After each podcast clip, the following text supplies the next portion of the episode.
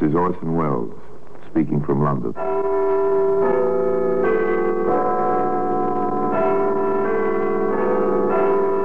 The Black Museum.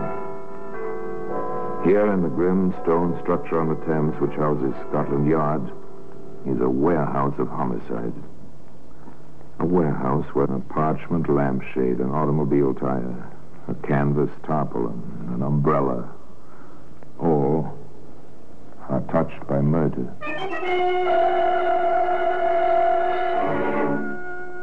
And here's a dictionary. It's a familiar object.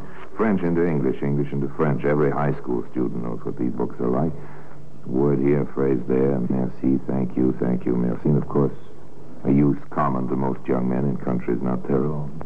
Je t'aime. Je t'aime. Oh, you sound so...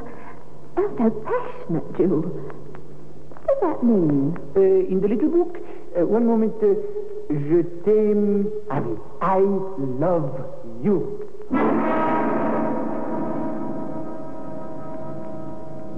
Well, today the dictionary can be seen in the Black Museum.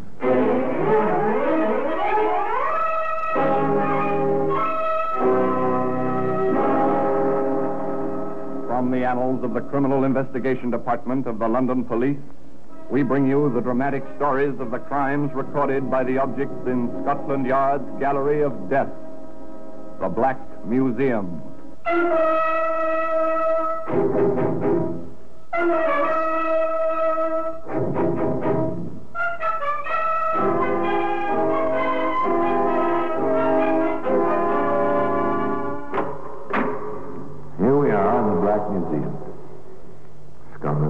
Museum of Murder. Not a very pleasant place, but it's interesting. Yes, here lies death. The people who conceived this place must have wished to raise a memorial of death. And here, collected under one roof, are the mementos of murder from over 100 years. These are darts, a feathered dart, made for pleasure, for laughter and friendly terror. This tiny metal tip was dipped in cyanide. A twist of a wrist, flick of an elbow. The dartboard missed. The spectator was scratched. It was an accident. An accident, no. It was murder. Ah, here we are, the dictionary. You want the English for a French word? Here it is. Or the French for a word in English. It's here also. Nice idea. All in one book. Great convenience. Particularly for Jules Gamache, who had a bit of trouble expressing himself to Betty Brown on the beach in southern France. One warm and sunny afternoon. Je t'aime.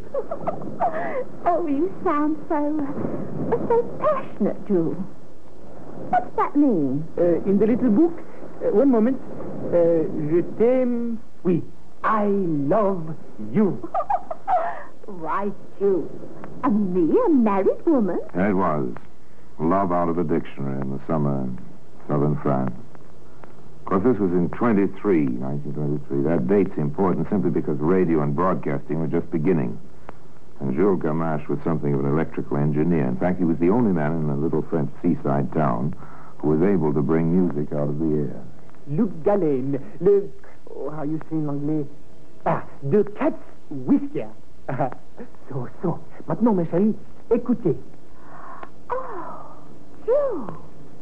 There really is music in these funny rubber earmuffs. Huh? Why, Jules, well, you are bright, aren't you? I love you. I must have you now, today, parbleu, always. Oh, Jules. A clever Frenchman who knew his way about with women. An Englishwoman vacationing in France. Why was she there? Oh, Jules. If I were a better manager, if we'd be better with the inn, well, I'd never have had the breakdown. I'd never have come to France, and I'd never have met you and your mom, Inspector. Oh, so that was it. But all such items come to an end someday. And summer comes to an end, at least that's the correct calculation. That's the way Betty calculated, without thinking of her, Jules. Jules? Oui, ma chérie? I have to go home. Oui. Je viens. I come also. Oh, Jules, that's impossible. of the usual sighs and protestations, of course. It was just a brief interlude that he was a trifle saddened to let it go. After all, when a woman is crowding 40... She went home anyway, to Sussex, to the Binnacle Inn, to security of sorts, and to her husband, Al. Business hasn't been too bad while you were away, Bessie. All the rooms were let this week, and the bar trade was fine. I dare say you did all right by the bar. The landlord's got to be social, girl. Otherwise his customers go somewhere else. There's a difference, Alf, between social and drunk. Yeah, now none of that. I take a drop now and then, but I don't get drunk. Well, another customer. Business is picking up, and on the hotel side at that. Oh. How can I help you, sir? I have, how do you say, one moment, please. I will find the word. Ah, oui, I have come to stay. What do you know? A froggy. Pleased to have you, monsieur. And may I ask how you found us? Monsieur Brown, the Marseillaise, Madame Brown, is the recommendation for your so select hotel. Is it not so that we have met in Provence, Madame? The little Frenchman must have been mad. Mad with love. But just a little touched in the head. In any case, he'd come just as he said, stay. As he explained it to Al Brown. I am, how you say, an inventor. I have much great ideas. Yes, sure, Gamache, sure. But do you make any money? To make money? Je ne comprends pas. Money, shillings, francs. Ah, oui, beaucoup d'argent. Oh, right now I wait from Canada. Much money. And what do you invent to get all this beaucoup money? The wireless. I am in the wireless, very much interested. Well, monsieur, if you can get music out of the air, maybe you can get some money out of the same place to pay what you owe us. Huh? You've been here a month now, and we haven't seen a shilling on your board bill. Board bill? Comment? There was another conversation shortly thereafter on the same subject, if not exactly on the same polite level.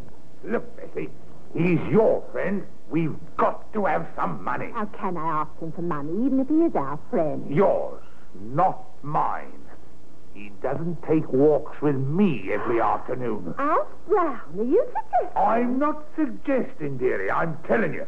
Get some money out of him or out he goes. You're supposed to be the business head in this family. All right. Tend to business here. Well, you never talked to me like this before. It was the first time for everything, they say. For the first time, Al was in the driver's seat, and he knew it. So did Betty know it. On one of their afternoon walks, she said as much to Jules. Jules? Oui, ma chérie? I'll suspect. Oh, he will do nothing, jamais. He's after me. Huh? Get money from you. What are you laughing at? I'm telling you, his Alf will be real nasty. Meet us both out, and you without a penny. Well, it's not funny. He holds the whip hand. Don't you understand? Oui, one moment. Oh, Jules. Not that little book again. Oui, ça fait mal, le petit livre. Ici, I have it. Like an Englishman, so... one may steal his wife, but not owe to him money.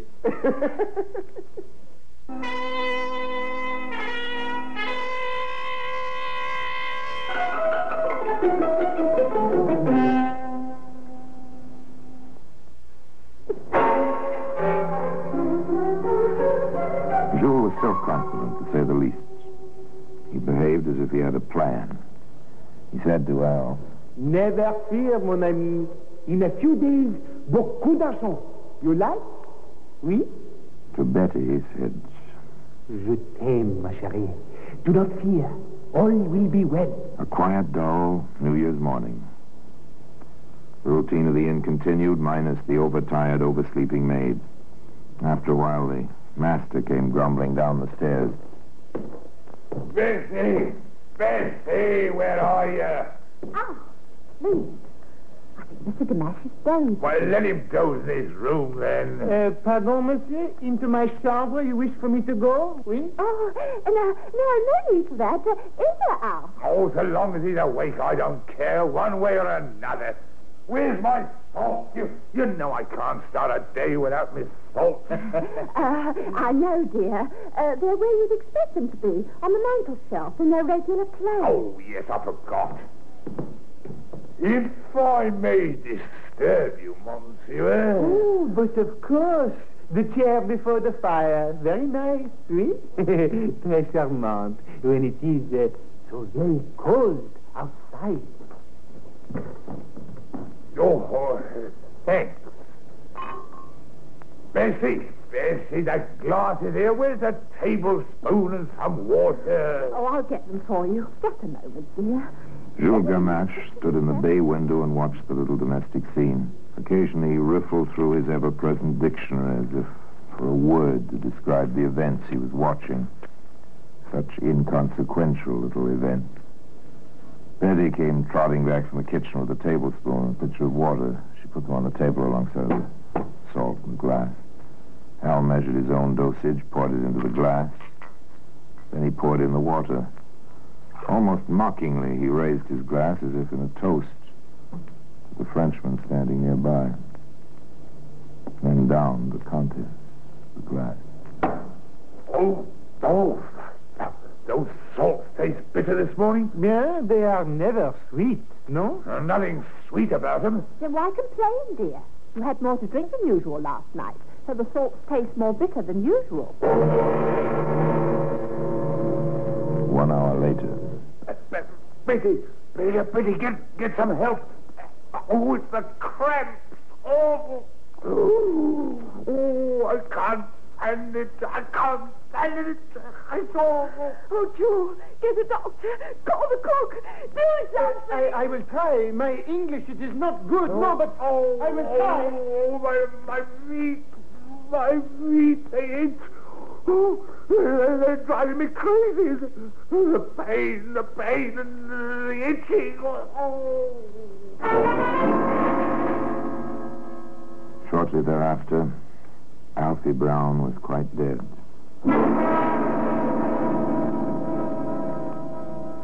And so the tragedy reached its climax. And playing its little part in that tragedy was a certain dictionary, which, as I told you, can be seen today in the Black Museum.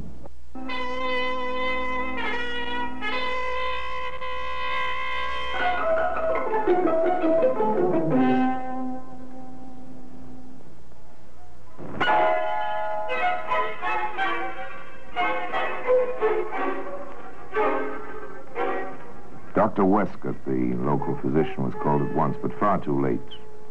Alf Brown was past help.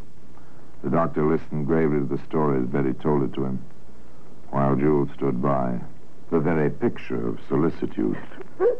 Oh, he went so quick, Doctor. And in such agony, cramps and groans, and he said the strangest thing. Well, was that Mrs. Brown? Well, he cried out that his feet were itching.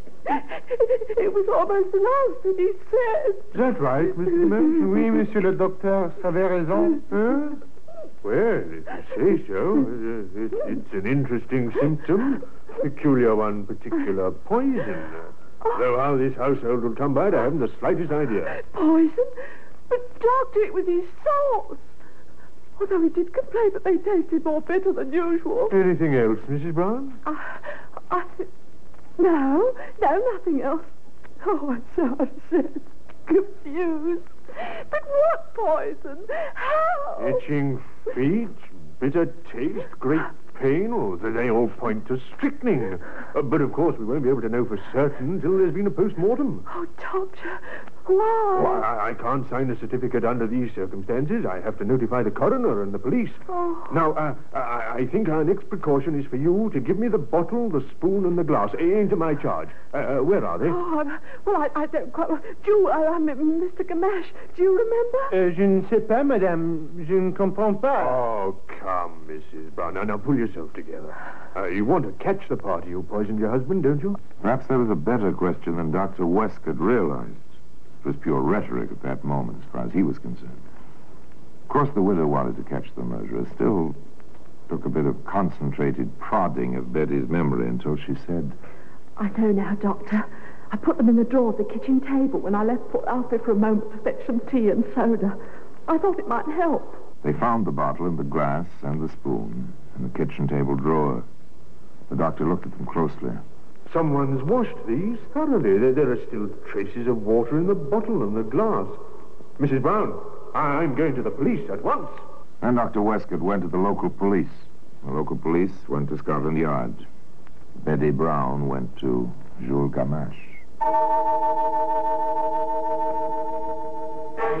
"You did it, Jules. I don't know how, but you did it." "Moi? Ma chérie, ma foi, impossible." "You did. You killed Alfred, and you stayed right there and watched him die." Betty, you are most...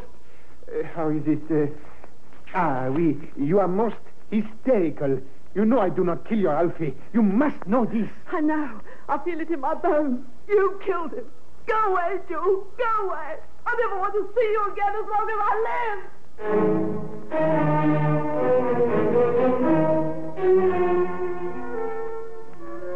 Sadly, as if overwhelmed by the unpredictability of women, Jules Gamache packed his things and left the Binnacle Inn. But he didn't go far. Just to the next village and the next inn. There he waited and watched. Waited to hear from his beloved, now widowed, his Betty. Waited for developments in a case which the coroner's jury had labeled death at the hands of person or persons unknown. The developments were not long in coming. "My name is West, Mrs. Brown, Inspector West, Scotland Yard. My credentials?" Yes, sir. "I have a few questions, particularly concerning the disposal of the poison." I'll try to answer them, Inspector." "Do you know who washed out the bottle and glass?" "No, I'm afraid I don't. I left them in the kitchen. We were all so upset by poor Alfred's suffering. We were rather hysterical, I'm afraid." "I understand. No idea on that. I see. Tell me, Mrs. Brown, have you ever used any kind of weed killer in the garden of this inn?" No, sir. Not that I know of." "Poison for rodents, rats, mice, and so on?" No, sir. We've never been troubled by such." "Have you any idea who might have wanted to kill your husband, Mrs. Brown?" "No, I haven't." "Thank you very much, Mrs. Brown. The inspector left the front of the house, so to speak, and visited below stairs.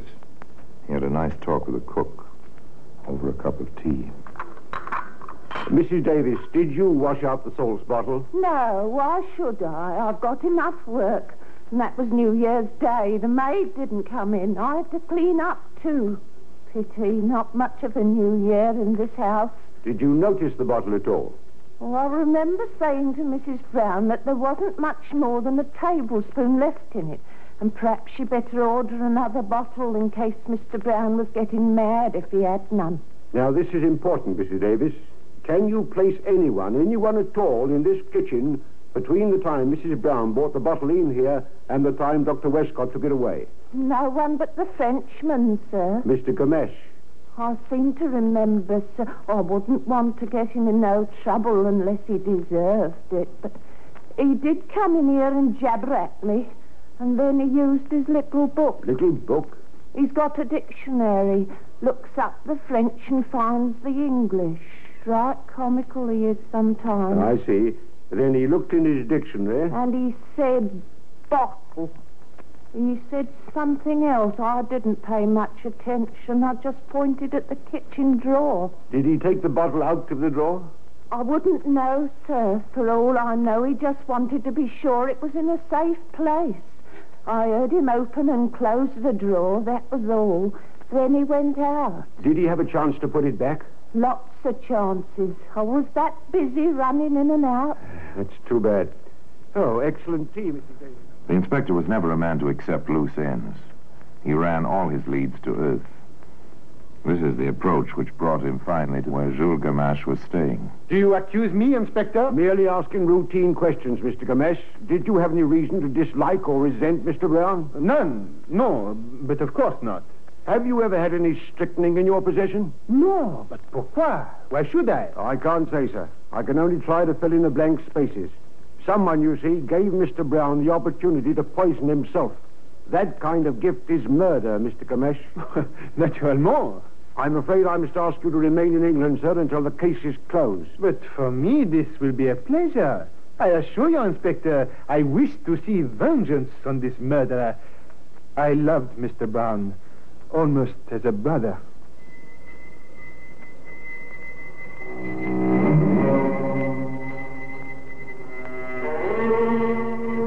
So there it was, a smooth, blank wall for Scotland Yard to face and search for some crack somewhere. The interest in the case simmered down. Nothing was happening. Then the newspapers picked up a lead, something so fantastic, the men assigned to watch the Binnacle Inn and its neighborhood hardly believed their own ears. It seems that Jules Gamache began to write letters. And to the police.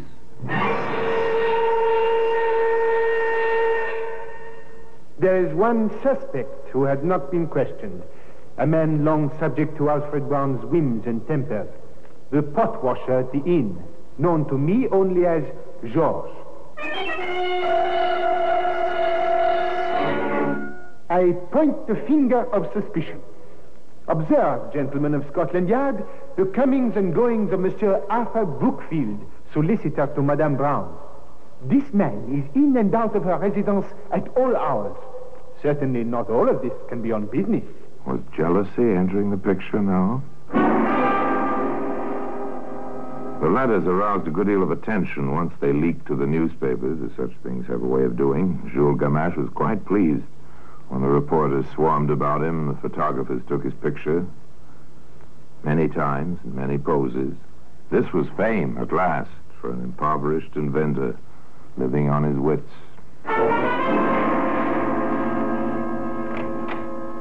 Come in, sir. You asked to see me on the Brown case. Yes, sir. My name is Scott, sir. I'm the owner of a chemist's shop in Woking. Not too far from the Binnacle Inn, is it? Just far enough to miss some of the news, but this morning I saw this newspaper. Ah, yes, our French friend. Do you know him? He was a customer of mine a few weeks back, just before Christmas. Go on, Mr. Scott. He asked for... strychnine. Oh, what excuse did he give? Oh, something about experiments in the wireless. He kept consulting a small English-French dictionary to express himself. The wireless, yes, that's the new excuse. Although why they should think the wireless operations entail the use of poisons is beyond me. Did you sell him any? I did. I made him sign the poison book. The name he used was Hatch. Mr. Scott, do you think you can identify this man among a dozen others?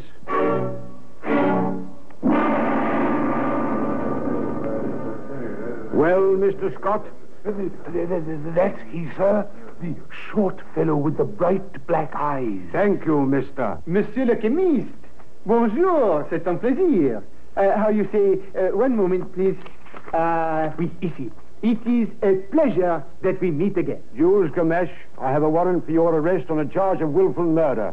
I must warn you that anything you may say... Well, that's the story. And today, the dictionary which played its part in that story can be found in its place in the Black Museum.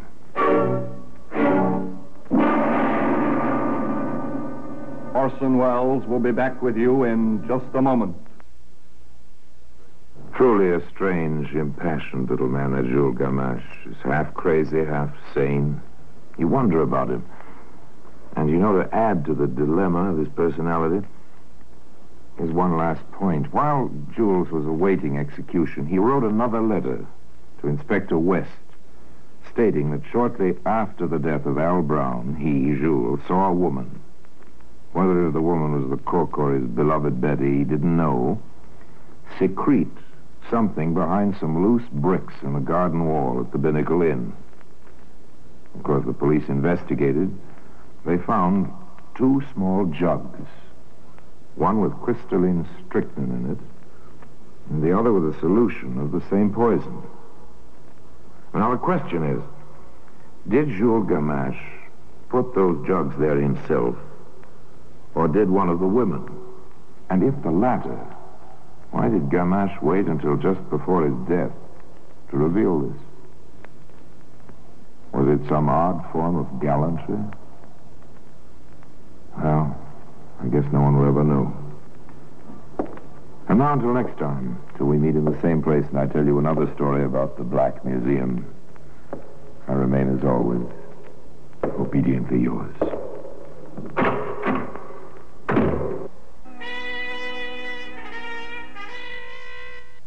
This is WDC-BFM Glen Ellyn.